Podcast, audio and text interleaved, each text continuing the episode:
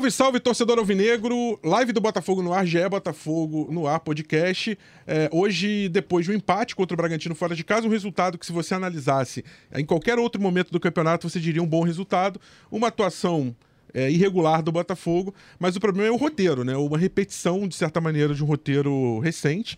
Botafogo na frente do placar e deixa é, o adversário reagir, e no caso, não perdeu, pelo menos empatou. Botafogo interrompe uma sequência de, de derrotas, uma sequência incômoda de quatro derrotas, mas segue a seis jogos sem vencer. A gente vai falar muito sobre isso no, é, nesse, nessa live, nesse podcast, que tem estreia aqui. Já já vou apresentar a mesa.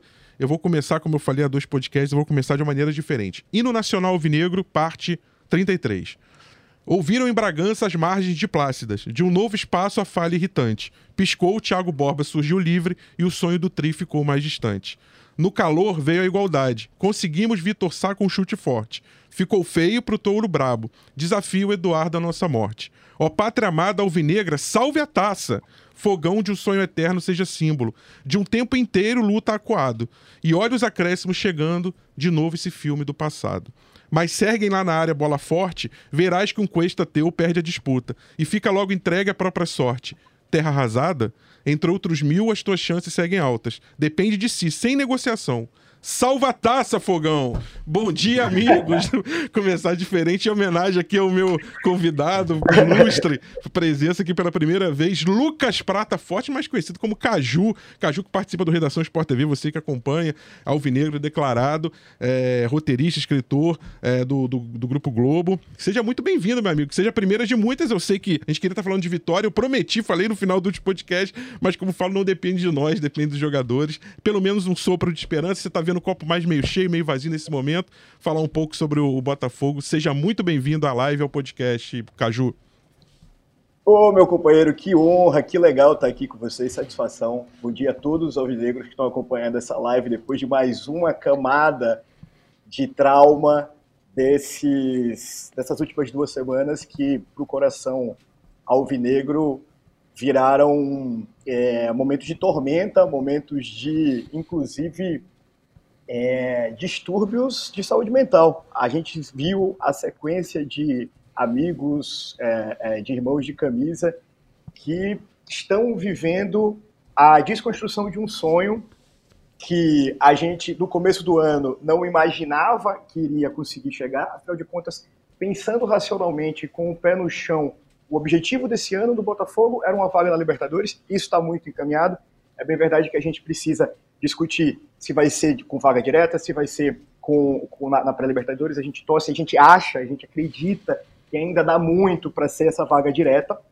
É, pensando racionalmente era assim, mas essas, essas histórias magníficas que só acontecem com o Clube da Estrela Solitária fez com que a crença num possível título chegasse de um jeito extremamente forte e, ao mesmo tempo, ela escorre pelas mãos numa, numa narrativa é, para lá de complexa, para lá de dolorida. Você me perguntou, Rafa, se eu tô com um copo meio cheio ou com um copo meio vazio. Eu acho que o jogo de ontem é um jogo importante no sentido de é, entrega de time. Eu acho que o Botafogo ontem contra o Bragantino, ele foi um time irregular, ele foi um time com muitos problemas, a gente vai discutir durante o programa, mas eu acho que foi um time ao menos um pouco mais concentrado e um pouco mais, com um pouco mais de brilho e de entrega. Não foi um time que é, é, é, baixou a cabeça, não foi um time que sofreu um trauma, foi um time que inclusive conseguiu uma virada. É bem verdade que muito mais por potências individuais do que por um trabalho coletivo. É, naquele, naquele momento, um chute brilhante do Vitor Sá e depois aquela, aquele bate-rebate que vem, inclusive, de uma falha para o chute do Eduardo. Eduardo que não vinha fazendo uma boa partida. Mas eu acho que o que há de positivo nesse jogo de ontem é essa entrega desses jogadores. Mas eu ainda estou com o pé atrás. Eu ainda estou no modo, se não pessimista, no modo muito preocupado. E explico o porquê. Se a gente vê a evolução do que foi a, a tragédia da temporada com o Lúcio Flávio, desses jogos com o Lúcio Flávio, a gente tem a seguinte construção. A gente tem um jogo contra o Fluminense, que o Botafogo é extremamente efetivo e consegue o resultado positivo muito também pela maneira como o Fluminense entrou em campo. A gente tem uma vitória contra o América Mineiro que apresenta um segundo tempo com uma solução defensiva de cinco jogadores que visivelmente não estava bem treinado. Aí a gente vai para o jogo do Atlético Paranaense, tem a questão da, da, da, da luz. É, é, engraçado que a gente vai lembrando todos os pontos desse, desse, desse modo carreira botafoguense esse, esse ano, e é impressionante a quantidade de coisas que aconteceu, né? Mas voltando, e quando rola o jogo com o estádio vazio domingo, a gente nota como o Lúcio Flávio estava completamente desconectado da, da, da demanda de concentração daquele jogo, da demanda de intensidade que, aquele, que aqueles 30 e poucos minutos ainda precisava, que o Botafogo precisava imprimir ainda naqueles 30 e poucos minutos. Inclusive, teve aquela, hora, aquela questão de botar o Diego Costa faltando um minuto, e ele ter falado que ia ter 10 minutos, a gente ter ouvido nos microfones, e, e o jogo ia ter só mais 4, 5. Enfim, você via aquela, aquela, aquele processo de falta de foco. Quanto contra o Cuiabá, a gente vê um time que é incapaz de quebrar uma linha defensiva e começa a se postular nervoso. Contra o Palmeiras, você tem um primeiro tempo brilhante, mas que ele é completamente contornado a partir de, de, da modificação de dois jogadores na maneira de jogar do Abel no intervalo. Depois do Palmeiras vem o Vasco. Com, com o Vasco, a gente vê um time que se perde mentalmente em 15 minutos depois de tomar um gol e vira um bando completamente desorganizado em campo. Contra o Grêmio, a gente vê um, um, um, um Renato Gaúcho que faz, às vezes, de Abel, muda um jogador e esse jogador imprime uma bola é basicamente igual num canto que deveria ser corrigido, aquele canto direito ali do gol e a gente toma gol praticamente concentrado ali, quase como o dia da mamota no, no, no jogo. E ontem a gente tem um cenário de um time extremamente nervoso, por mais que mais brioso se comparado em, outros, em, outros, em outras rodadas. Eu fiz essa narrativa toda para falar que se a gente não tem terra arrasada, a gente tem um time destreinado. E os próximos cinco jogos são jogos de erro zero. A gente tem um jogo que é o jogo fiador de esperança do coração alvinegro que é o jogo contra o Fortaleza. A gente nem imaginava que ia ser isso quando ele foi cancelado lá naquele que Procó, lá depois do jogo também da falta de luz. Mais uma dessas histórias que, é, que fazem desse ano tão, tão maluco.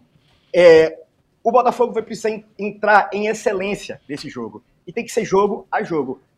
Por quê? Porque o erro zero vai ser a única condição de suplantar um Palmeiras que tem uma, uma, uma programação extremamente facilitada e facilitada também pelo que a gente entregou de pontos nessas últimas rodadas. Então, o Thiago Nunes vai ter que sair dos escombros, acho que não de terra arrasada, mas de um time destreinado e principalmente um time abatido para a excelência.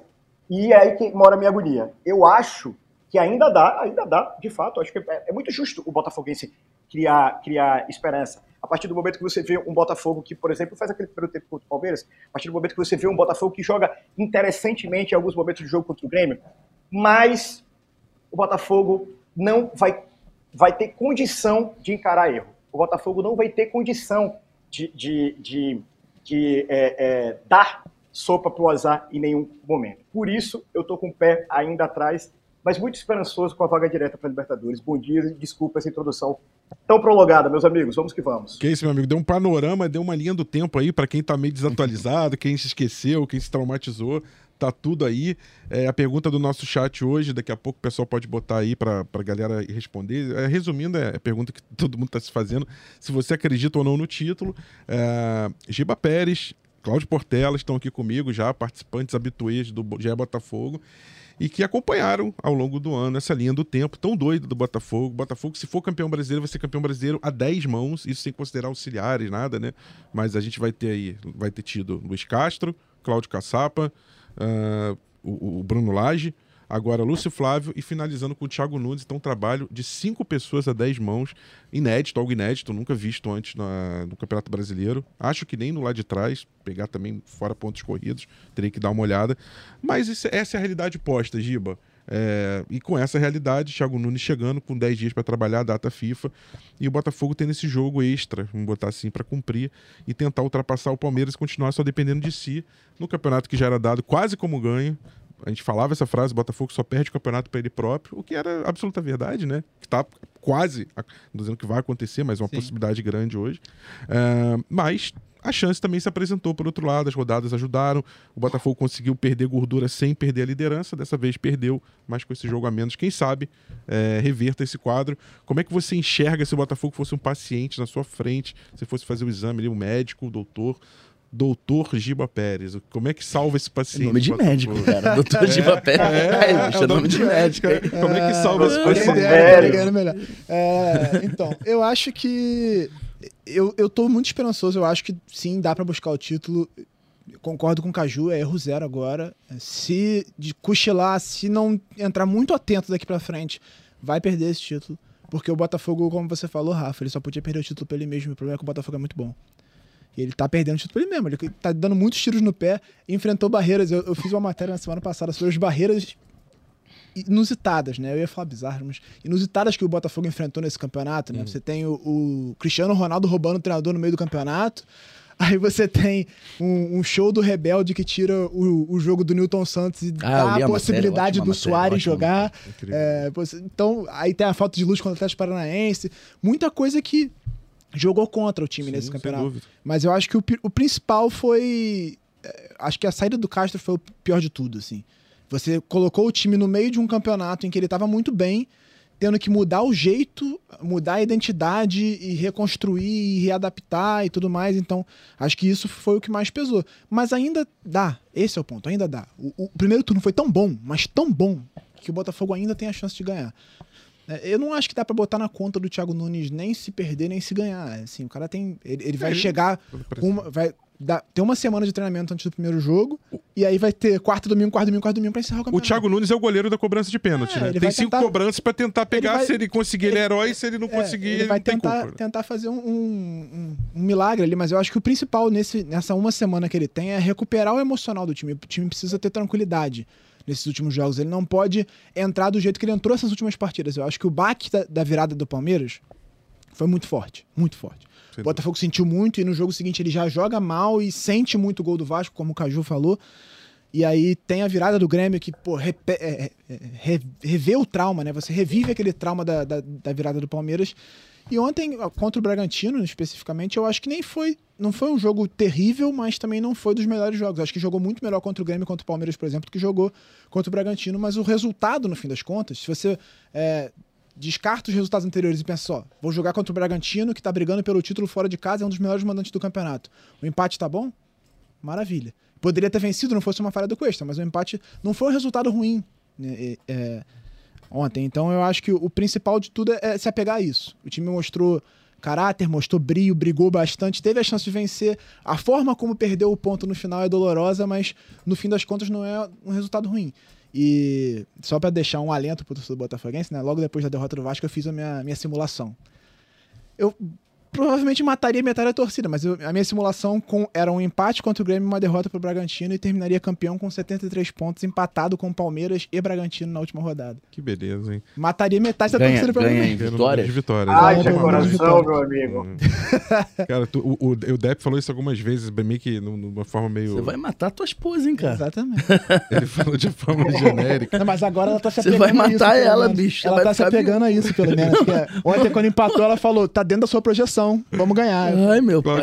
seja bem-vindo mais o Gé Botafogo. Estamos aqui na descontração, porque tem que ir um pouquinho para ficar leve o ambiente. A gente brincou que os últimos Gé Botafogo tiveram muita cara de terapia, de para um sessão de descarrego, de catarse, como você queira chamar.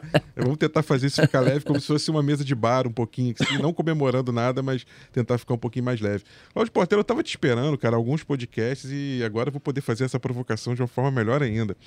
É, quando o Bruno Lages saiu, a gente discutiu muito isso, você falou assim: é, terra. É, terra não. Trabalho horroroso, trabalho horrível. Percentual baixo. Os piores treinadores da história do Botafogo. Olha, ainda foi além. Eu não cumprimentaria o Bruno Lage na rua. Tô brincando, obviamente eu cumprimentaria porque sou educado. Mas o famoso, o famoso funcionário da, da Light, da, péssimo, daquele, péssimo. daquele, daquele meme, A gente estava né? brincando aqui antes, no aquecimento no aquecimento do, do podcast aqui da live, para mim, você falou em legado, não tem legado nenhum ele. Então, aí eu vou, te, eu vou, aí eu vou vir para outro cenário. Lúcio Flávio assumiu com grande esperança, veio, veio, teve meme, né? Lúcio Flávio tem um plano, enfim e de repente foi uma decepção. E essa decepção, se você recorta no tempo, embora é, o número de jogos no Brasileirão ele fecha com menos jogos do que o Bruno Lage. Oito jogos. Oito né? jogos, o Bruno Lage fechou com dez, né? O famoso 3-4-3. Três vitórias, quatro empates, três derrotas do Bruno Lage. O Lúcio Flávio vai fechar com duas vitórias, Flui América, vai fechar com dois empates, né? Quatro Atlético derrotas. Paranaense e, e, esse agora com o Bragantino e quatro derrotas, quatro seguidas que o Botafogo teve para Cuiabá, Palmeiras, Vasco e Grêmio. Ou seja, um aproveitamento pior do que o do Bruno Lage. Tem razão. É, quando a gente faz uma análise e bota um do lado do outro, é, a gente pode dizer também que o trabalho do Lúcio Flávio, já fazendo um saldo, já que ele saiu, não vai ser mais o técnico do Botafogo, é um trabalho horroroso também? Hum, que, que casca de banana, hein? Cara, o Bruno Lage teve um trabalho horroroso, um dos piores. O Bruno Lage teve um desempenho pior do que o Marcelo Chamusca, por exemplo. Só que o Bruno Lage é treinador, o Lúcio Flávio não é treinador, cara. Eu acho que a questão passa por aí. É, fizeram o Lúcio Flávio por um pedido do elenco, pelo menos é o que diz, né? Todas as informações, as apurações. É, e ninguém negou. Então, fizeram dele o treinador. E eu tinha muita fé que ele poderia. Era a chance da vida dele. Foi a chance da vida dele, cara. Ele poderia fazer um bom trabalho, e mesmo que ele não ficasse como principal técnico do Botafogo, ele poderia, de repente, pleitear um cargo em algum outro clube que com certeza é, é, pegaria ele. É, e ele não conseguiu. Ele não conseguiu. Acho que ele mostrou, se mostrou bastante inexperiente para a função. É, é, um cara novo ainda, pode ter uma carreira ainda de sucesso. Acho que tem boas ideias, mas não, não segurou a pressão e eu acho que é, é, é, é talvez uma característica até dele. Ele não é um. É, ele não tem esse perfil, ele tem um perfil mais sereno, ele não tem um perfil de líder. É, enérgico, talvez né? por conta disso, né, Giba? O Carly tenha sido chamado para fazer essa parceria com ele, mas não funcionou. Aí você fala, se ele foi horroroso, cara, foi. Foi. Eu acho que o Bruno Lage foi muito mais, porque o, é, porque o Bruno Lage, ele me inventa o JP, que tem, não tem 10 jogos no profissional e é volante de origem para marcar o melhor jogador do maior rival. Num jogo que para qualquer botafoguense é o principal jogo do campeonato. Eu não vi o Lúcio Flávio inventando isso. É, eu vi o Lúcio Flávio se, se equivocando, errando, tentando acertar. Tenho certeza que o Bruno Lage também tentou acertar. Mas eu, eu vi o Bruno Lage embarrando o Tiquinho. É, num, num, jogo que foi chamado Chiquinhos Day. Então, assim, é. Faltou sensibilidade em muitos momentos, né? Faltou sensibilidade. Além dele ter se equivocado várias vezes, faltou sensibilidade para ele entender o que estava é, eu, eu acho que tava cercando ele. Se preparar para vir para o Brasil. Ele não, o, o, Castro ele sempre falou muito sobre isso, que ele, quando recebeu o convite do, do Textor, ele foi estudar o contexto para onde ele, ele falava o tempo inteiro a história do Botafogo nas coletivas. É. Né? cara, ele foi a pau grande. Ele foi entender para o... onde ele estava vindo. História qual do era Mané o ambiente, qual era o é muito legal essa palavra. Brasileiro. É, muito legal, muito, Giba, essa palavra que você está falando. Pro, pro Laje faltou isso. Preparo, né? A gente falou. se preparou é, para vir. É isso. Eu tenho muita impressão, Caju, também. O, o Giba tocou nesse ponto, eu, eu gostei. Eu acho que tá, é, o que resume o que faltou o Botafogo no retorno e desde a saída do Luiz Castro é preparo, né? Faltou preparo para Bruno Lage, faltou preparo para a diretoria saber a melhor decisão quando os jogadores foram pressionar, faltou preparo para os próprios jogadores, e aí inclui até um pouco de preparo físico. Eu acho que é um tema que a gente falou pouco aqui, mas quando que o Botafogo tem a maior queda técnica dele no campeonato, tirando o Bruno Que era uma conjuntura muito específica, mas a gente comentou muito sobre isso. É, o Botafogo vai ter agora uma sequência de oito jogos, quarto domingo, quarto domingo, que nunca teve no campeonato, porque antes as Copas estavam sendo disputadas, o Botafogo não estava mais em nenhum time, então a CBF marca quarto domingo, quarto domingo, ela chata o campeonato em um mês, e isso exige preparo, preparo mental, preparo físico e preparo de quem está comandando saber o que quer, ter plano de jogo. Camilo falou isso no último podcast, é, ter plano, não, ter, ter o, estratégia. O Lúcio Flávio, ele foi mal, isso é um fato. Agora, o Lúcio Flávio, ele não é treinador de futebol, ele tem um trabalho, acho que no Paraná, ele não é treinador, ele foi ali um puxadinho para tentar levar. Eu não tô dizendo que ele não tem culpa, mas eu acho que as escolhas do Bruno Lage foram muito mais equivocadas. É, é, eu, eu, vejo ele como um pavão, um cara que estava tentando chamar para ele e inventando soluções, de repente, para aparecer, para botar. Eu não vi o Lúcio Flávio fazendo isso, vi o Lúcio Flávio um cara que errou, um cara que se equivocou e mostrou que talvez não esteja preparado. Agora, é, o que a torcida, que não tem culpa nenhuma, a torcida pelo, tem sido brilhante nesse campeonato, mas o que tem muita gente fazendo, falando, Lúcio Flávio, Flávio, gente, o Lúcio Flávio, ele errou, mas é, como o Textor, para mim, errou em ter trazido o Laje, como a diretoria errou em várias coisas, mas é, se o Botafogo for campeão, o mérito é muito do jogador, e se o Botafogo perder, o grande culpado serão os jogadores. Quem tá errando, quem é. Gente, Botafogo e Palmeiras, aí alguém me falar assim: ah, mas não, ele não treina a zaga. Você acha que. Você acha que ele não treina a defesa? A defesa piorou. Mas tinham nove jogadores do Botafogo na área, no gol do Murilo, do Palmeiras. A bola passa por todo mundo, ele na cara do Sim, pé. Com o pé. O PR não sai uma bola a mais, amigo. Ontem ele colocou a culpa no sol. Rafa, querido, você é goleiro, fala pro povo aqui. Goleiro não, amador ali. Numa você é goleiro, ele não sai mais. O é, Cuesta erra. Então, assim, aí no final a culpa é só do Lúcio Flávio? Não, não, não é. Isso, isso é claro. Eu acho que você tem que tomar só cuidado não, com isso, porque não, você não. isenta os jogadores que são os principais culpados não, não, eu abri... de ter perdido.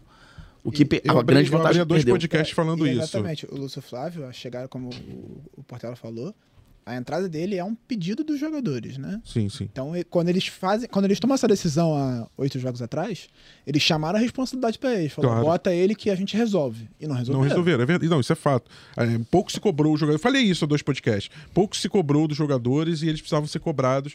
Tem que ser cobrados. E só eles podem tirar agora com o Thiago Nunes à frente, mas muito pouco tempo para dizer que vai ser a única assinatura dele. É, continua Só eles na... podem tirar. Só eles podem tirar. Eles. E aí, Caju, é, eu fiz essa analogia, mas eu acho que ela vale, é, o que era um campeonato de pontos corridos, o que era um jogo de 90 minutos em que o Botafogo liderava no placar com uma certa folga, a exemplo que aconteceu em várias partidas, só que nesse campeonato virou uma disputa de pênaltis. Foi para a marca do pênalti, cinco cobranças, o Palmeiras já perdeu a primeira, talvez vamos dizer assim que ele perdeu lá pro Flamengo 3 a 0 Perdeu a primeira, ah, ganhou nessa rodada de 3 a 0 uh, do Inter. Eu tô só fazendo uma analogia, gente, só pra vocês entenderem. Como o Botafogo tem cinco jogos, o Palmeiras quatro, é como se o Palmeiras tivesse cobrado a primeira e perdeu.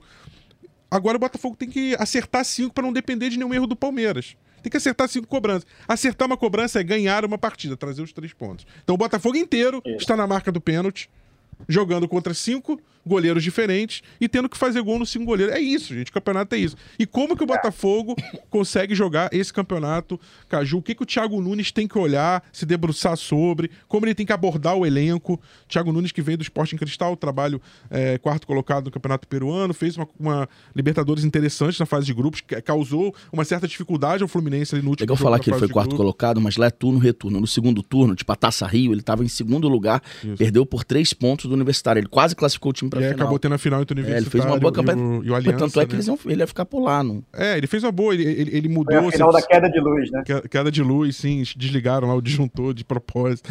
Mas enfim, Caju, quem, como é que tem que ser essa abordagem? Ah, só lembrando aqui, os amigos aqui estão perguntando, né? É, até, até vou ver quem que perguntou, enfim, mas tenho certeza que muitos se perguntando. É, a questão do DEP, o DEP tá voltando de viagem, nossa voz da torcida, que é um, um, um, um participante recorrente uh, do canal Setor Visitante do YouTube, ele tá voltando de carro, né, de viagem de Bragança, e por isso não participa desse GE Botafogo. Ele volta no próximo que a gente vai fazer. Ainda vou até é, acertar quando vai ser esse próximo, porque tem data FIFA, a gente vai ficar um bom tempo. Talvez a gente consiga um episódio Isso. extra, se não, depois, obviamente, do próximo jogo contra o Fortaleza na sexta-feira da outra semana. Mas, Caju, o, qual deve ser essa abordagem do Thiago Nunes com o elenco e o que, que o elenco precisa para levar o Botafogo a essas cinco vitórias para não depender de nenhum outro resultado? Eu acho assim, Rafa, eu, eu olho o Thiago Dudes é, em dois espectros. Vai ser o espectro do curto prazo e o espectro do médio e longo prazo. Médio e longo prazo, eu não sei se. Eu acho até importante a gente discuti-lo, mas é algo que a gente vai passar em muitos programas, eu tenho certeza, porque eu acho que é uma contratação acertada diante de um horizonte de, de, de possibilidades, de características desse Thiago Nunes. Mas, falando em curto prazo, eu acho que são dois elementos fundamentais. O primeiro o mais importante de todos é a recuperação anímica. Esse time precisa voltar a ter confiança. Esse time precisa voltar a, a ter ciência, inclusive da sua qualidade técnica, que já se provou em campo em inúmeras partidas. Ah, mas o, o, o, o resultado, o número de pontos talvez não seja tão, tão é, é, similar ao desempenho colocado em campo. Enfim, futebol, pontos corridos, é assim que é. é teve muita, muita partida que o Botafogo não merecia ganhar, que acabou ganhando, e o contrário também recuperando o, o, esse, esse potencial anímico, emocional, a confiança, eu acho que há uma questão defensiva que precisa ser, ser resolvida. Esse time é um time que tomou 4 mais 4 mais 2 mais 1. São 11 gols em 4 jogos. Uh, 11 gols em 4 partidas. O mesmo time que tinha tomado 18 em não sei quantas, em mais de 20. É, assim, o time se perdeu. E aí você tem várias consequências. Por que, que o time está se mostrando fisicamente abaixo das últimas partidas? Porque também está correndo errado. E está correndo errado porque está mal organizado. É, por que, que a confiança, eu acho que essa, para mim, é a mais simbólica, o Portela já comentou, que é por que, que a confiança do PR, o melhor goleiro do Brasil no ano, se esvaiu, se derreteu? Se derreteu porque ele, ele, ele erra no lance contra o Cuiabá, ele é pressionado depois daquele lançamento rápido que acaba virando o contra-ataque palmeirense do primeiro gol. E ele não tem nenhum amparo para pararem e falar, cara, calma, vamos, vamos, vamos conversar, vamos se recuperar. Você tem um potencial, você é um goleiro de seleção hoje, você está indo para o Lyon, você vai ser, você é um goleiro que tem um, um, um, enorme potencial. O Botafogo, de Lúcio Flávio, o Botafogo dessas últimas rodadas, não teve ninguém para chegar, para debater, para conversar. Eu acho que ontem teve uma cena que para mim foi muito marcante. É sempre muito legal quando a gente vê jogadores do banco ativos em campo, né? ativos, é, é, empolgando, impulsionando, é, é, é redobrando confiança dos seus colegas que estão em campo. Mas a cena ontem, quando eu mostrava o Tiquinho, o Luiz Henrique, eu não me lembro quem estava do lado, e, e, e, eu acho que a Júlia Guimarães, a repórter também, nossa repórter, companheira querida também, alertou sobre o papel do, do. Caramba, quem foi o zagueiro? O. Não era o Bastos, era o. Sampaio. O Sampaio, Sampaio. O Sampaio, o Sampaio. O papel do Sampaio falando ativamente é de um time sem liderança. E aí o Thiago Nunes, que é historicamente um treinador que domina vestiário, inclusive cai no Corinthians porque é, viu que havia panelas, é, domina viu que não, não conseguia impor sua lógica em um clube com características completamente diferentes do Atlético Paranaense, ele vai precisar se colocar com esse, como esse líder e ele vai ter que, em cinco rodadas, conquistar a confiança desses caras. Então, é anímico e é técnico, mas é principalmente nesse campo que é subjetivo, infelizmente, se fosse, se fosse o técnico, era uma parada muito mais concreta, né? Ó, vamos posicionar assim, ó, vamos jogar assim, ó, vamos fazer assado. Não, o emocional envolve conversa, envolve diálogo, envolve recuperação, envolve o glorioso é, Ed Carlos, mais ou menos não serve, que a, a, a, mais uma página folclórica desse ano do Botafogo que vai voltar, que é um bom preparador físico e trabalha com o Thiago Nunes, ficou marcado como o cara que, além de cuidar do físico, era o cara que, que, que dava as palestras pré-jogo na campanha da Série B, a campanha exitosa. O mais ou menos não serve, aí, né? O mais ou menos não serve. É essa construção que eu acho que vai ser fundamental. Então, o Thiago Nunes como, ele, como elemento centralizador de confiança, é a recuperação do psicológico e é uma reformulação ou uma, uma, uma volta de uma solidez defensiva que aí é campo. Aí é campo e bola, e ele vai seis fazer trabalho muito pouco, é verdade, mas a bola está na marca do pênalti, como você falou, Rafa. É, Giba, eu tive a impressão de que nos últimos dias o Botafogo, só para dar um retrato dessa, dessa bagunça dentro de campo em alguns jogos, eu também senti o Botafogo muito bagunçado nos bastidores. E acho que a maior prova disso foi a procura do Cuca. O Cuca foi um nome de fato procurado pelo Botafogo, né? Como a nossa matéria é, falou com razão bem. Uh, mas ele foi procurado pelo Botafogo Associativo, pelo Durcésio. Sim. Aí muita gente fala, ah, não, ele foi procurado pelo Durcésio como uma, um balão de saio, mas com, com o texto sabendo por trás. Outros falam, não, ele foi procurado porque ninguém teve tempo, alguém tinha que ir na frente e falar, e ele falou em nome do Botafogo. Mas o fato é que no dia seguinte o Asaf, né, o John Texton, o Asaf, desmentiram essa procura o Cuca. E na verdade a Asaf estava procurando outro caminho. Uh, quando o Lúcio Flávio fala antes do jogo, é, a fala dele é, é, muito, eu acho uma fala assim, muito é, light, como sempre, né? Ele falando, ah, nós temos que finalizar bem o campeonato, muito sem ambição, né? aquela reclamação que a gente já falou muito, mas a verdade é que é, oficialmente quem dá notícia notícia do Thiago Nunes é o Lúcio Flávio. Botafogo oficialmente não tinha em nenhum momento. Botafogo ainda não. Ainda não, não falou oficialmente. Mas o Lúcio Flávio, como é funcionário do clube. Já falou abertamente. Ele falou abertamente em rede nacional para Globo TV aberta, para uma audiência grande e qualificada. É, na verdade, foi o Lúcio Flávio que fez a notícia. Ninguém do Botafogo chegou e, com um comunicado oficial falando agradecemos o Lúcio Flávio pelo seu trabalho. Ele retorna agora ao Sub-23 ou qualquer coisa diferente disso. Então, assim, eu tenho a impressão de que nessa correria, nessa coisa. Ah, mas o Thiago Nunes era o nome que já estava sendo conversado conversado antes do jogo até do Grêmio, já tinha um plano, eles só anteciparam, ok. Mas assim, eu tenho a sensação de que com todo esse essa hecatombe que virou essa reta final do Botafogo, é, existe uma certa bagunça também nos bastidores ali e a casa vai ter que ser arrumada, não só dentro de campo como fora, né, Giba? É, foi o que eu falei. A situação da saída do Castro ela foi péssima pro Botafogo, assim, pela, pela forma como tudo aconteceu.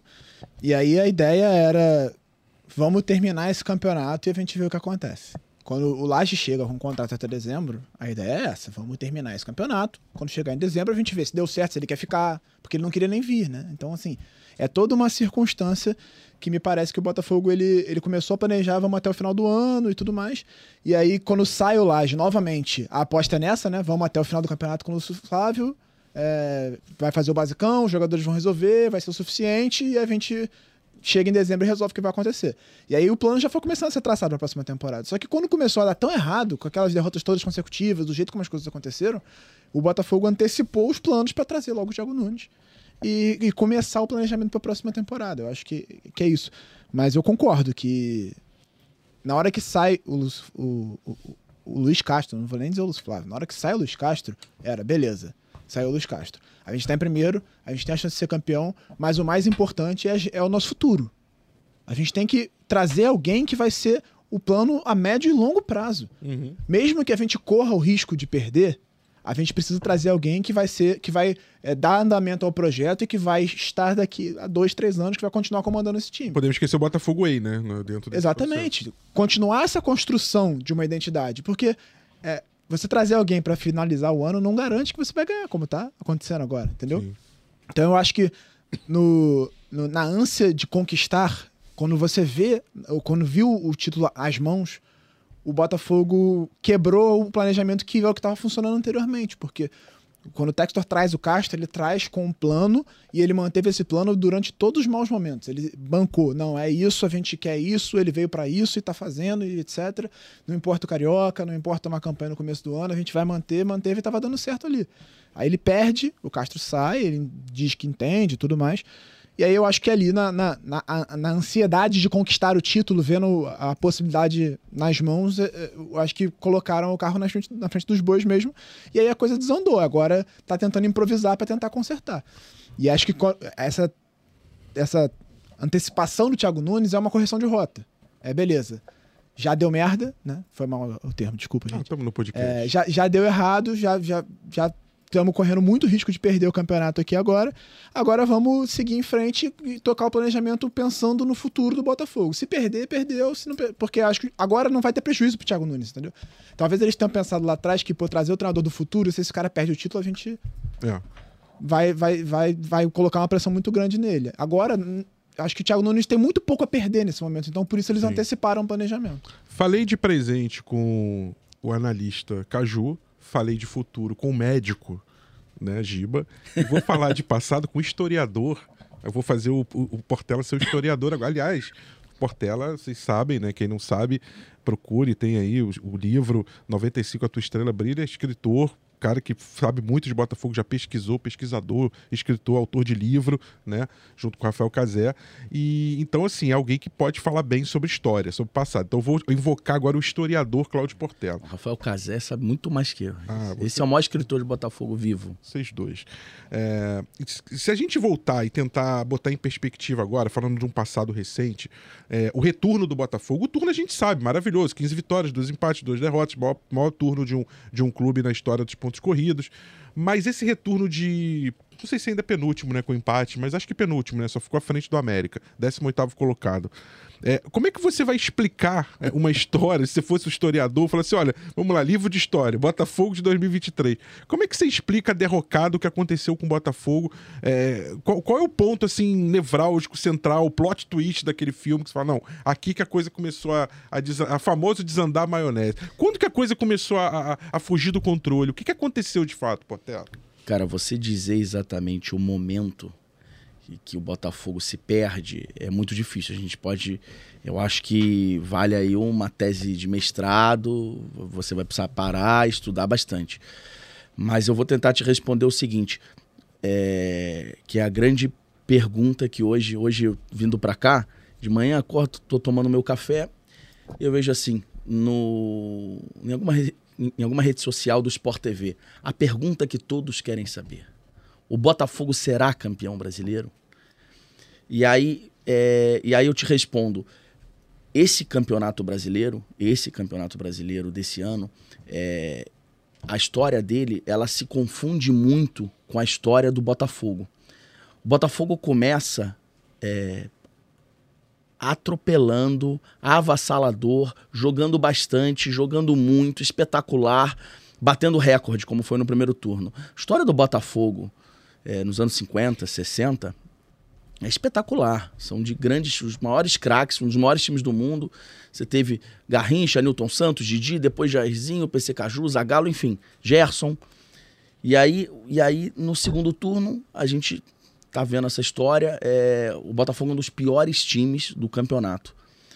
Né? E aí você lembra que a história do Botafogo tem é, a venda da sede, 21 anos sem ser campeão, três rebaixamentos, e o Botafogo chega ao fundo do poço algumas vezes, mas se reinventa e ressurge das cinzas.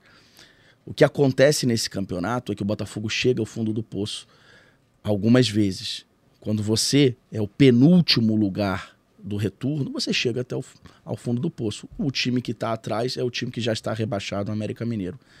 Então, o que, que eu acho? Acho que o Botafogo tem cinco jogos. E esses jogadores, junto com a nova comissão técnica, junto com a diretoria, mas principalmente esses jogadores, eles têm a oportunidade de dar a volta por cima, de escrever essa história e entrarem para a galeria de ídolos, para a galeria de heróis do Botafogo.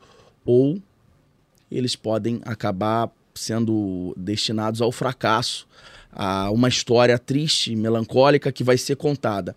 Só que essa história ainda está sendo escrita. Então, quando eu falo para você, torcedor, a gente é, que é o nosso público, cara, o que está acontecendo? O Botafogo perdeu o Palmeiras, Grêmio. Cara, que catástrofe, que coisa trágica. Você explicar isso para uma criança é complicado. Não é fácil, não. Mas a história ainda está sendo escrita. Ela pode ser recontada.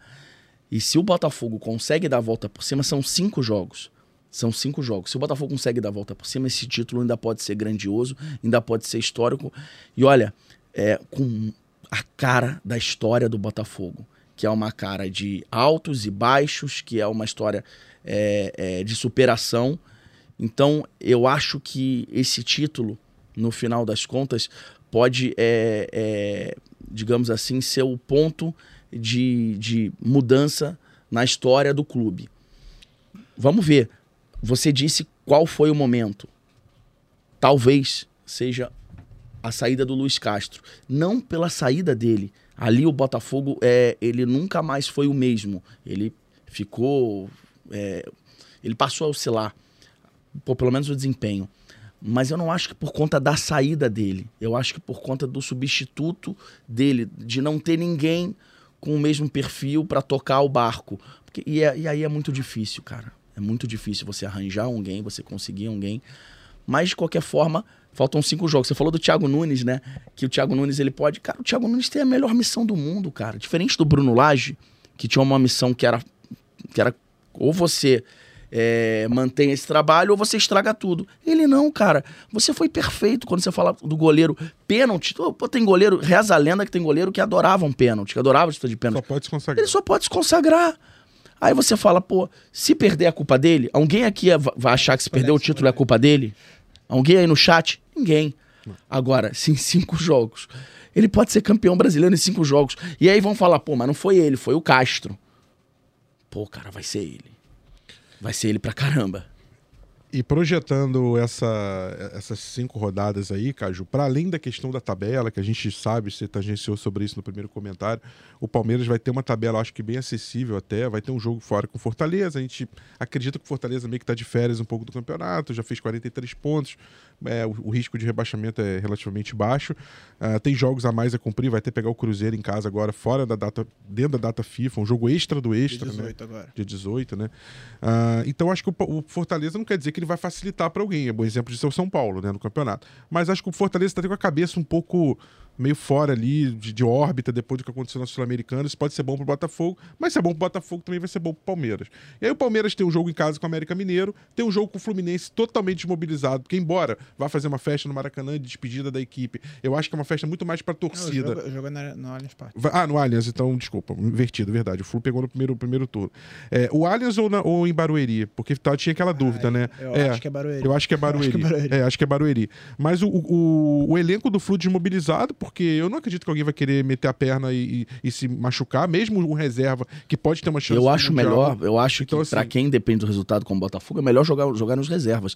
O Fluminense fez o é. último jogo contra o Bahia com os reservas antes da decisão da Libertadores, jogou muito bem, jogaram sim, muito sim. bem Eu acho que eles querem mostrar serviço, mas aí no Mundial ao mesmo tempo tem uma questão de não, não ir tão forte, então acho que é difícil contar com esse jogo. Sei que o Flu tem um elenco bom, mas e na última rodada, sim, acho que o, o, Palmeiras tem uma rodada difícil contra um Cruzeiro que pode estar brigando contra o rebaixamento, né? Pode já estar rebaixado. Pode já estar rebaixado também, a gente não sabe. E pode nem ter torcida com essa questão lá de Curitiba, é, uma possível punição do STJD, a gente não sabe o que vai acontecer. Ou seja, é muita variável, né, Caju, assim, é, de tabela. Mas a gente pode tentar se debruçar é, é, sobre a questão dos técnicos. Eu acho que essa é uma questão central. O Thiago Nunes, agora o Botafogo tem um técnico, mas tem um técnico que está conhecendo o time agora. O Botafogo enfrenta três é, assim, dois pelo menos ali, o Palmeiras e o Flamengo e o Grêmio, né, com, com o Renato, três técnicos que são casca grossa, são acostumados à decisão, a título, a motivar a equipe, a altos e baixos. Tem três técnicos calejados, não tem como. Abel Ferreira com o Palmeiras,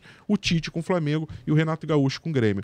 É, é uma missão que torna essa caminhada do Botafogo ainda mais dura. Que, que pese o Botafogo tem até uma tabela relativamente acessível para chegar a esses pontos necessários ao título, né? Sem dúvida. É, eu estava ouvindo o Portela e aqui também estava tentando dizer qual, na minha cabeça, qual foi esse momento em que ah, desandou. E se eu fosse escolher um momento, é o momento da do Botafogo e Goiás, do Tiquinho fora, barrado, porque ali é a perda total de comando do Laje, ali é o momento em que a gente, é, inclusive, empodera os jogadores, porque a gente acha que os jogadores têm razão naquela situação, e aí desse empoderamento vem a escolha sobre, sobre manter Lúcio Flávio, que foi o maior erro de todo o ano, e óbvio, o Lúcio Flávio não tem culpa, ele estava lá, mas ele, como escolhido, ele se mostrou uma tragédia ao meu, no, no meu ponto de vista. Tragédia que precisa ser contornado por um cara que, ao menos, de partida, é treinador. Thiago Nunes é treinador. Thiago Nunes tem um trabalho brilhante no Atlético Paranaense, três trabalhos ruins em, em Corinthians, em que ele enfrenta o vestiário em, no Grêmio, em que ele Mas no Grêmio acabou que ele até foi campeão. No Grêmio ele, ele foi campeão ele estadual. Campeão, é verdade, não é, não é foi tão, ruim. É, não tão ruim. É, mas ele começa Perfeito. ele é campeão estadual, rebaixamento, né? Só que começa a campanha do rebaixamento e... É, mas ao mesmo tempo foram sete partidas do, do brasileiro, é. né? Então você não tem muito um horizonte tão grande de, de, de, de julgamento. É, e depois do Ceará, que também já era uma situação do time, do time mal. E aí vem a questão do esporte cristal, que, que é uma característica diferente de, de, de, de, país, de tipo de futebol, mas que é muito legal para o um amadurecimento esportivo dele no entendimento de, de, de, América do Sul, que também vai ser muito importante para o Botafogo ano que vem, né? Que vai disputar Libertadores. Assim a gente espera. O que, é que eu gosto do Thiago Nunes? Eu gosto do Thiago Nunes como. Se a gente olhar os dois pontos, os dois grandes pontos positivos, quer dizer, os dois, os dois grandes é, acontecimentos do Botafogo desse ano, a gente tem a consolidação de um elenco desenhado por um trabalho de scout do Alessandro Brito, Alessandro Brito, e a gente tem a reinvenção desse time a partir da permanência da insistência do Luiz Castro. O Luiz Castro cai e o Alessandro Brito continua sendo o mais exitoso do ano. O que é que o Thiago Nunes resolve nisso aqui? Primeiro, ele volta a fazer uma parceria com, esse, com, esse, com o Alessandro Brito, que é o cara que descobre Bruno Guimarães, Renan Lodge, Léo Pereira, e que jogadores que são potencializados pelo Thiago Nunes no elenco do Atlético Paranaense, e, ao mesmo tempo, você pagando menos, corre um risco muito menor de perder um treinador como foi o Luiz Castro. O Luiz Castro sai porque tem uma proposta melhor, uma proposta financeira e um projeto que, inclusive, envolve um símbolo do país dele, que é o Cristiano Ronaldo. O Thiago, se você, se o Botafogo apostasse em mais um treinador português, Carvalhal da vida, o Vitor Pereira da vida, o Menino, o Espírito Santo da vida, muito provavelmente eles viriam aqui como trampolim para a volta à Europa. É Thiago Nunes não. Thiago Nunes ele chega com um projeto de Brasil, com um projeto de se tornar um dos maiores treinadores brasileiros. E ele vai ter a chave do vestiário, coisa que ele não teve no Corinthians, por exemplo. O Texto olha o Atlético Paranaense, naturalmente, como o principal modelo daquilo que ele quer implementar no Brasil. Capacitação da base, potencialização desses jogadores de partida do, do time principal, alto rendimento de venda para manutenção do time competitivo. Essa é a lógica do Atlético Paranaense. E se tem alguém que sabe fazer, que soube fazer isso, soube potencializar isso, e para muitos é considerado o melhor treinador da história do Atlético Paranaense, é o Thiago Nunes. Por isso eu vejo um horizonte muito positivo nessa escolha. Por mais que no primeiro momento eu falei, pô, mas é o Thiago Nunes mesmo. Mas aí você vai juntando esses pontos e a gente vê um desenho muito interessante. E voltando à, à boa fala do Portela anterior, Thiago Nunes deve estar com tesão de ganhar esse título brasileiro nesses cinco, nessas cinco partidas, porque é isso, ele é o goleiro. Se perder, a culpa não vai ser dele. Se ganhar, ele é o resolvedor. Então, vai ser muito legal, vai ser muito interessante ver. Por mais que eu ainda esteja com o pé atrás, por mais que eu ache que esse time que está nesse processo de desconstrução técnica, para chegar no lugar de excelência, porque vai, ser, vai ter que ser erro zero, vai ter que ganhar os cinco jogos, porque eu acho que o Palmeiras vai fazer 12 pontos, vai ser muito complicado. É, falamos, quando a gente fala sobre o jogo de ontem, aliás, falamos até pouco, né? Podíamos é, nos debruçar mais na partida. Acho que o partidaço do Vitor Sá, né? É, um grande jogo, um gol e, uma, e a jogada que, que origina o gol do Eduardo, uh, eleito ali na, na Globo o melhor da partida, com, com mérito. Poderia ser o Thiago Borbas também. E falamos de outros, acho que o, acho que o Adrielso fez uma partida bem segura, voltou a fazer uma boa partida. O Cuesta que, que realmente destoou. O Marçal, na minha visão, destoou um pouco. Uh, mas eu queria, eu acho que o tema para mim mais fascinante, que a gente tem se debruçado pouco sobre ele, você já sabe o que eu vou falar. Que, cara, é, é, é um tema que é fascinante porque é muito difícil de equacionar hoje. Que é o principal jogador do Campeonato Brasileiro. Um cara que foi a marca é, do Botafogo no turno uh, que representou, simbolizou aquilo que o Botafogo foi uh, tecnicamente, em termos anímicos, de, de luta, de disposição. Artilheiro do brasileiro, até que o Paulinho ultrapassou agora. Estou falando de Tiquinho Soares, que vive um momento pessoal difícil, é, revelado agora, inclusive, né? É, da questão do, do, lá do pai dele, enfim, até tinha a faixa da torcida em Bragança. E a verdade, o fato é que Tiquinho Soares teve uma queda de rendimento. Por outro lado, você tem no banco um jogador como Diego Costa, que já mais veterano, tá tentando ali dar conta do recado, é, emprestar sua experiência, sua competitividade, brigando. Mas eu acho que assim, quando a gente se debruça sobre o Tiquinho Soares, a gente já falou muito isso. Tiquinho é um jogador que fazia outros jogarem bem, que era referência, que potencializava a atuação dos pontas, do Marlon Freitas, do próprio Titi, é, que dava uma certa segurança em que você depositava confiança de que se a coisa não tivesse bem a qualquer momento ele resolveria, como resolveu muitas partidas.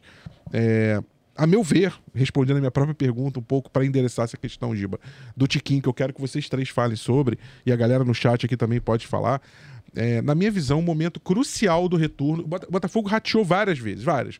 Lá desde o Flamengo, é, como o Portela lembrou, do Goiás, como o, o Caju lembrou, é, depois o, o, empate com o Atlético Paranaense, aquela continuação que o Lúcio Flávio realmente não enxergou aquela continuação como algo tão valioso, ele, ele deixou se perder, nas derrotas em sequência. Cara, mas para mim um momento crucial ali que é o momento da virada, é quando o Botafogo faz aquele primeiro tempo de almanac com o Palmeiras. E ali, pela atmosfera, pelo todo, naquele momento ali, o Botafogo ainda toma um gol e tem a chance de matar o jogo com o pênalti do Tiquinho.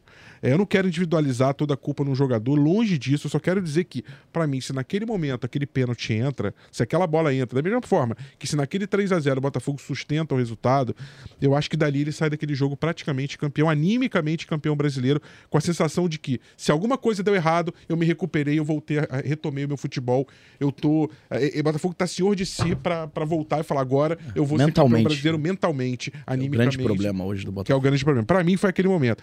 E ali tudo é simbolizado num pênalti perdido pelo Chiquinho. Pênalti se perde, os melhores jogadores já perderam. Não quero individualizar, só tô falando é, para a gente abrir uma discussão maior sobre, para mim, o tema mais complexo do Botafogo, que é o Tiquinho Soares, Giba. É, eu, eu acho que, obviamente, existe o peso do problema pessoal, isso aí assim, eu não sou psicólogo, não tenho como avaliar isso, enfim, Sim. mas é obviamente você consegue imaginar o que é você jogar nessa, você é, trabalhar nessa situação. Eu passei por algo parecido recentemente e para mim foi muito difícil e eu não, não, não, não jogo futebol, né? Eu não tô ali em campo com o peso de uma torcida nas minhas costas, tendo que bater um pênalti decisivo. E para mim foi muito difícil. Então eu imagino o que, que o Tiquinho tá sentindo, e é óbvio que isso tem um peso.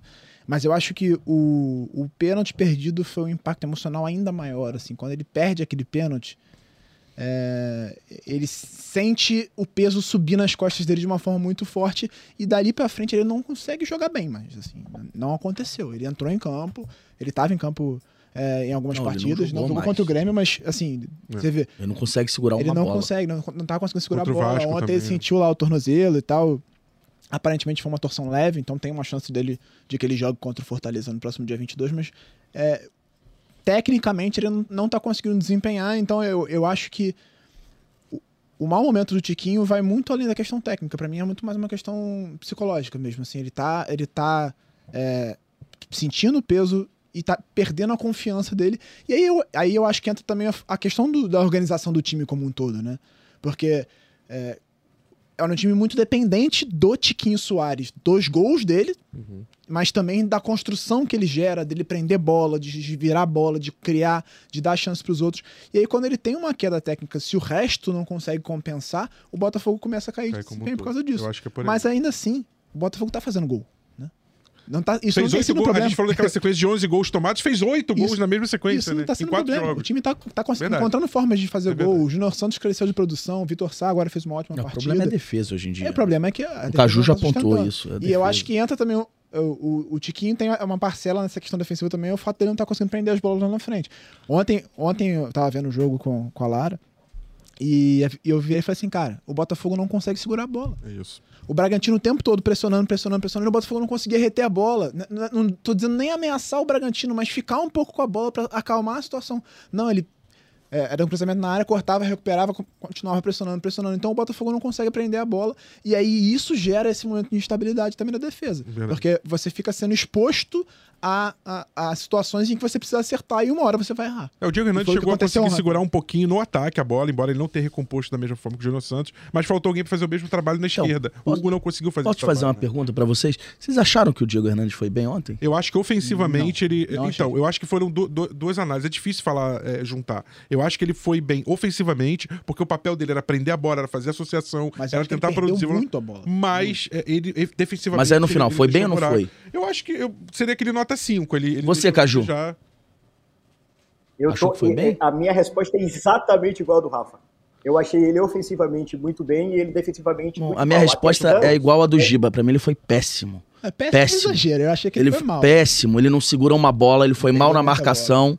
Ele, no início, ele mostra. Não, ele segurou com o Portela. Na frente ele segurou. Consegue segurar. Eu acho que não, segurou. Quando, quando, Péssimo quando na marcação. Entrou... Teve uma bola, cara, que era para tirar. Qualquer um de nós aqui, eu com 100 quilos, tiraria. E ele, ele tentou matar pro cara. Pra, cara, assim, ele, pra mim, totalmente desconexo do jogo. Eu acho que quando ele entrou, ele E o de plástico precisava de alguém para ajudar ali. Agora, ofensivamente, Hugo, ele pode ajudar ali. Não, eu acho que o Hugo entrou muito mais desconexo que o, que o, que o Diego Hernandes. Também não entrou bem, mas eu, eu achei. Agora, essa é uma mexida eu... pra mim que não, mas eu não entendi também. Eu vi gente que, eu vi gente que gostou do Hernandes também. Não tô dizendo que a minha opinião é. Ah, não, achei mas é que eu achei ele mal, mal.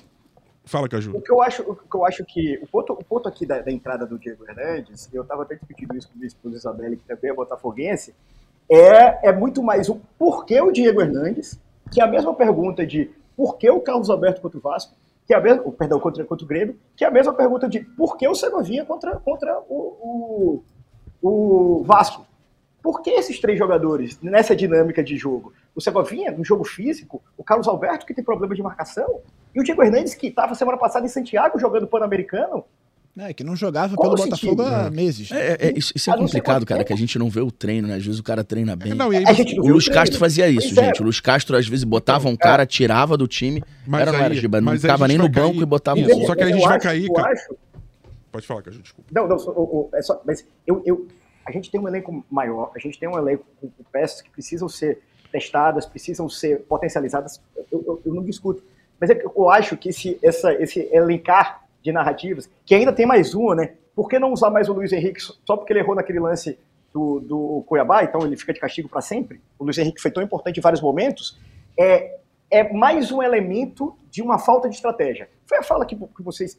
Eu, eu não me lembro quem fez no, no, no último podcast.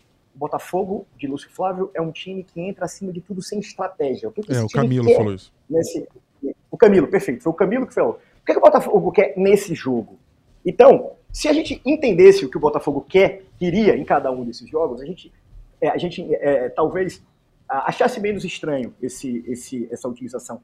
Ontem, para mim, a entrada do Diego Hernandes é só mais, um, mais uma tentativa. Ah, vamos tentar ele aqui, vamos colocar ele aqui. E não algo que traduza eficientemente em algo que colabore na estratégia do time naquele momento. E o que acontece é que ele acaba criando cenas a lá Trapalhões junto com o de Plástico defensivamente no lado direito. Por mais que eu acho que ofensivamente ele não foi todo mal. Eu acho que ele é uma, uma, um ótimo nome para o próximo ano. É, eu, eu, eu acho, acho... O Diego Hernandes, eh, eh, nesse caso em defesa do Lúcio Flávio, é, o Lúcio teve pouquíssimas oportunidades de usar ele, porque logo que, ele, que sim, o Lúcio assume, ele, ele sai para a seleção pan-americana, né? Que foi é, uma, é verdade, Giba, tem uma razão. decisão do Botafogo, do Botafogo, de liberar ele porque ele não estava jogando, ele não estava sendo utilizado pelo Bruno Lage. Assim como o Castro, o Castro não teve ele, se eu não me engano. O Castro, não, teve pouco. Ele, ele não, ele, ele pode estrear contra o Grêmio. O Castro não teve. Não ele, teve? É, o Caçapa ah, tinha que abrir foi a o primeiro janela, treinador né? que poderia usar é, ele, é, não usa, não usa quase. E quem teve mais ele foi o Bruno Lage e não usou. Gente, não eu usou. preciso só intervir aqui pelo seguinte: a gente precisa encerrar a live, porque hoje a sala é ocupada por outros podcasts. Depois, eu vou já fazer os destaques finais, começando pelo Portela, e já embarcando na pergunta do Tiquinho, que eu acho uma questão importante para a gente, é, pelo menos, deixar no ar, para a gente depois ir tentando responder nos outros podcasts. Uh, agradecendo então, Portela, tua presença, tua volta, volte sempre, seja sempre com a gente que é segundas-feiras. É, e dá seu pitaco sobre o Tiquinho e, e seu despedida. Cara, eu acho que o, o, esse campeonato passa muito pelo Tiquinho, né? Esse campeonato é do Tiquinho, Botafogo e Tiquinho. E acho que a lesão dele foi muito ruim, ele volta, se recupera. E eu acho que o problema do Tiquinho é totalmente mental agora. E é muito difícil falar, porque a gente não sabe o que está passando na cabeça dele, cara. É né, o pai ou qualquer ente querido, você realmente isso mexe. Aí teve o pênalti também. Eu acho que Botafogo é um outro time sem o Tiquinho. O Diego Costa, acho que foi bem. Acho que foi bem nos últimos jogos, mas é uma outra característica. É uma outra característica. Os jogadores estão acostumados com alguém que segure a bola, é que isso tira realmente, como o Giba falou, a pressão da defesa, é, faz com que o meio chegue, os pontas cheguem. Faz muita falta esse time. Ele é treinado para ter o Tiquinho na frente. Agora, uma coisa que, só para terminar meu comentário, uma coisa que eu acho que tem que ser feita, cara. Tem que conversar com o Tiquinho, tem que ver como ele tá, um, um profissional. Se o Tiquinho não estiver bem mentalmente, ele não pode começar como titular, porque não adianta. O Botafogo foi um outro time com o Diego Costa ontem, um, um time com o Tiquinho. O Tiquinho foi uma peça nula. O Tiquinho não foi nada ontem, ele não conseguiu jogar. E aí não é uma crítica ao Tiquinho. Você vê que há um problema mental, acho que não é um problema técnico, mas há um problema mental que ele precisa cuidar. E tá tudo bem, tá tudo certo, mas ele tem uma semana para tentar melhorar isso. Se ele não, se ele não tiver apto mentalmente, ele pode ficar no banco, entrar no final. Não tem problema, cara. A saúde mental é assim. Só que o Botafogo hoje precisa muito é, da parte mental. É o grande problema do Botafogo.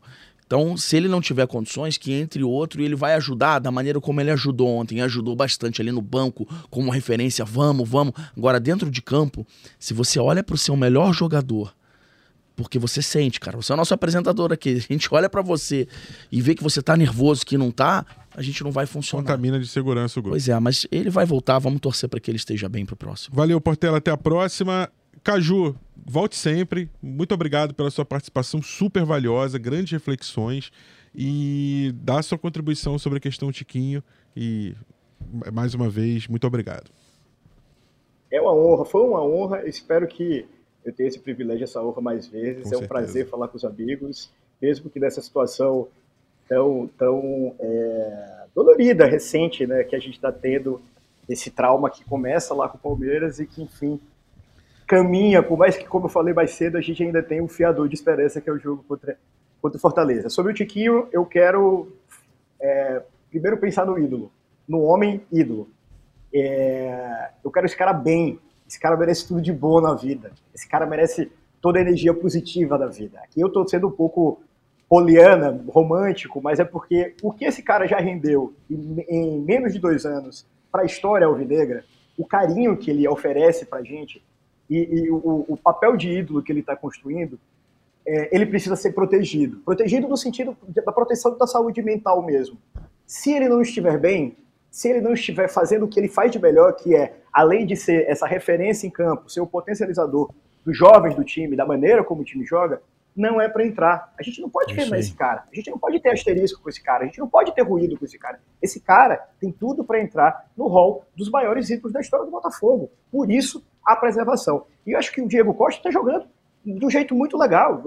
Um jogador que, que, que, que batalha, é um jogador que não, não, tem tempo ruim, é um jogador que pode não trazer essa coisa, dessa recomposição, desse, desse correr em todas as posições do ataque que o Tiquinho, o Tiquinho faz, mas é um jogador treinador referência com duas, duas La Ligas e duas Premier Leagues. Pô, ih, falei palavrão, desculpa. Não, já estamos... Se excede ao Botafogo, mas a gente bota o pi no, no, no podcast. Mas enfim, é, é, é, o Diego Costa é opção. Então, eu acho que sobre o Tiquinho, é, é, esse é o meu ponto. O Tiquinho tem que estar bem de cabeça. E se o Tiquinho não estiver bem de cabeça, é melhor poupá-lo, é melhor colocá-lo no banco, é melhor termos ele como referência de imagem ali de, de palavra, mas não questão de campo. Esse é o meu ponto sobre o Tiquinho. E eu quero deixar um recado para o torcedor alvinegro. Amigos, são nove dias até o próximo jogo. Descansem. Descansem a cabeça. É, é, parem de consumir tanto conteúdo sobre o Botafogo. É, eu sei que o sonho está vivo, não, o sonho de tem que estar tá vivo, a chama tem que estar tá vivo. Mas, mas, mas vá assistir um bom San Marino e, e Eslovênia, vá assistir um bom, um bom Japão e Oman, porque é, essa data FIFA, eu, eu nunca fiquei tão feliz com a data FIFA em termos de psicológico. O torcedor alvinegro precisa de um pouco de paz, pra, porque vão ser cinco jogos muito intensos, que vão marcar a, as nossas vidas de torcedor. Então, relaxem, porque os relatos recentes de dor são muito, muito é, é, complexos e a gente não pode encarar o futebol desse jeito que muitos torcedores botafogueses estão, e eu me incluo nisso, estão encarando nesses últimos dias. Até a próxima, meus amigos. Que satisfação. Valeu, Caju. Tem sido, tem sido difícil, dolorido, psicologicamente tenso.